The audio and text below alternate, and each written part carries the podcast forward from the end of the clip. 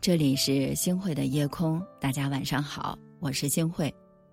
大家有没有想过，如果你在自己最失意的时候、最潦倒的时候、最没有人能够理解的时候，还能够保持着一份豁达、一份涵养、一份风度，那才真正能够看得见你的修养。是的，我们的人生总是苦乐参半，看清楚一个人，不要看他得意的时候做了些什么，而要看他。失意的时候，都做了些什么？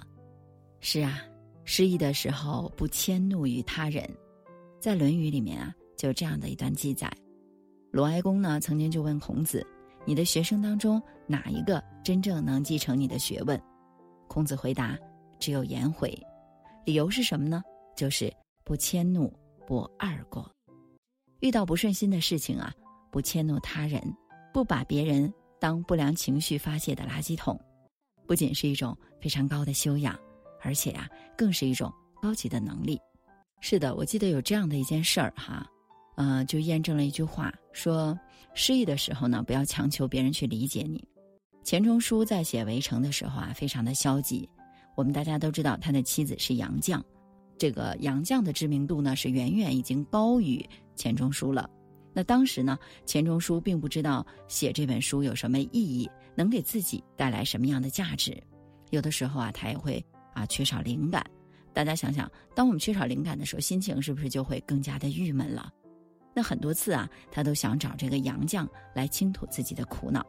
但是呢，他一想到杨绛为了让他能够安心创作，其实杨绛已经付出了很多很多了，不能再让自己的这个烦恼强加在杨绛的身上。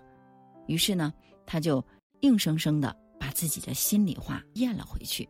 每次他在和杨绛聊天的时候啊，他都尽量的让自己保持着一颗平常心。他啊，非常的细心，怕杨绛啊觉察到自己的失意。其实呢，生活呀，从不曾亏待了谁。每个人啊，都有自己的苦和难。能被理解是幸运的，不被理解才是人生的常态呀。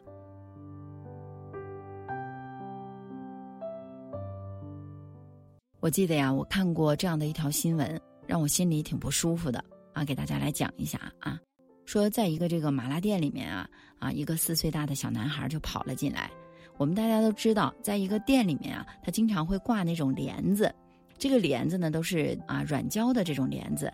可能当时啊，这个孩子嘛，大家想想，他一进来的时候，可能把这个帘子啊掀的幅度有些大，这个帘子呢就打到了坐在旁边的啊这个门口的一位孕妇了。大家想想，一般人可能就过去了，但这个孕妇啊，她可能啊心里比较这个啊难受。你看，你凭什么打到我呀？对不对？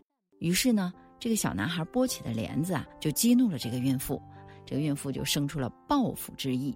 当孩子拿着碗筷啊，非常高高兴兴啊，蹦蹦跳跳的跑出来的时候，孕妇呢突然伸出脚把孩子给绊倒了。大家想想，是不是这个小孩啊就重重的给摔了出去？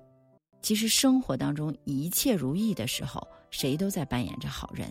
无论是刻意的把自己伪装的善良美好啊，还是因为抱着锦上添花的念头赠人玫瑰手留余香，我们都乐于去扮演出一副善良宽容的模样。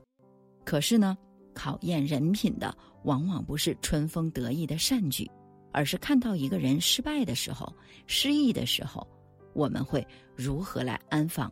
这一份善良，心情不好的时候，你还能够对服务员保持基本的礼貌；当你工作不顺利的时候啊，我们还能够对送餐超时的这个外卖人员说一声啊，谢谢您。那当我们自己手头拮据的时候，还能毫不犹豫的捐款给更需要的人。大家想想啊，我们的这个世界上从来都不缺少善良的人，缺的是经历挫折、打击、背叛之后。仍然能够保持善良的人啊，人生如潮，起起落落的，每个人都会有一段异常艰难的时光。你比如说啊，生活的窘迫呀，工作的失意呀，学业的压力呀，感情的失败呀，等等等等。我们大家来想一下，想要看清楚一个人，就要看到他失意的时候，因为失意呀，最能够让人暴露出他的本性。最能够看得出一个人的修养，一个真正有修养的人会是什么样子的呢？一定是一个宽容、谦卑、豁达的人。这样的人呢，哪怕是身处多么大的风雨之中，他也能够苦中作乐，一路向前，一定会被岁月温柔以待的。月亮冷冷的挂在天上，他也知道明天将是一场离别。我们升起火堆，唱起歌儿，跳起舞来，乘着酒意诉说这一生的悲与喜。感谢您收听今天的夜空，如果你喜欢的话，请分享，而且呢，在我们的文末点一个再看。晚安，好梦。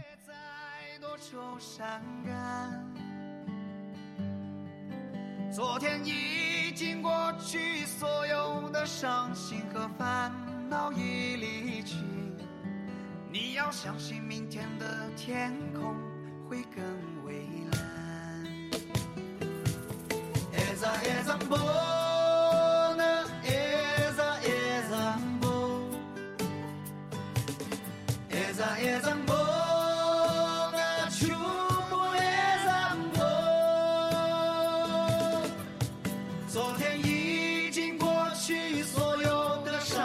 和烦恼已离去。你要相信，明天的天空会更蔚蓝。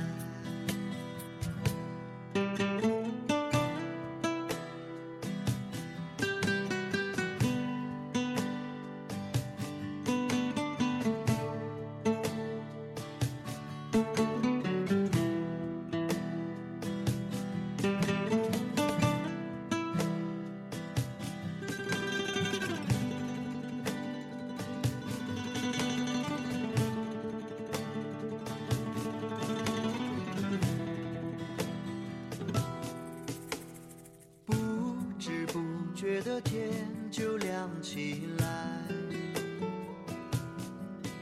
我们唱睡了黑夜，唱睡了星辰，在你踏上离别的火车那一刻，我只顾着流泪，忘了挥手，忘了说再见，忘一路珍重。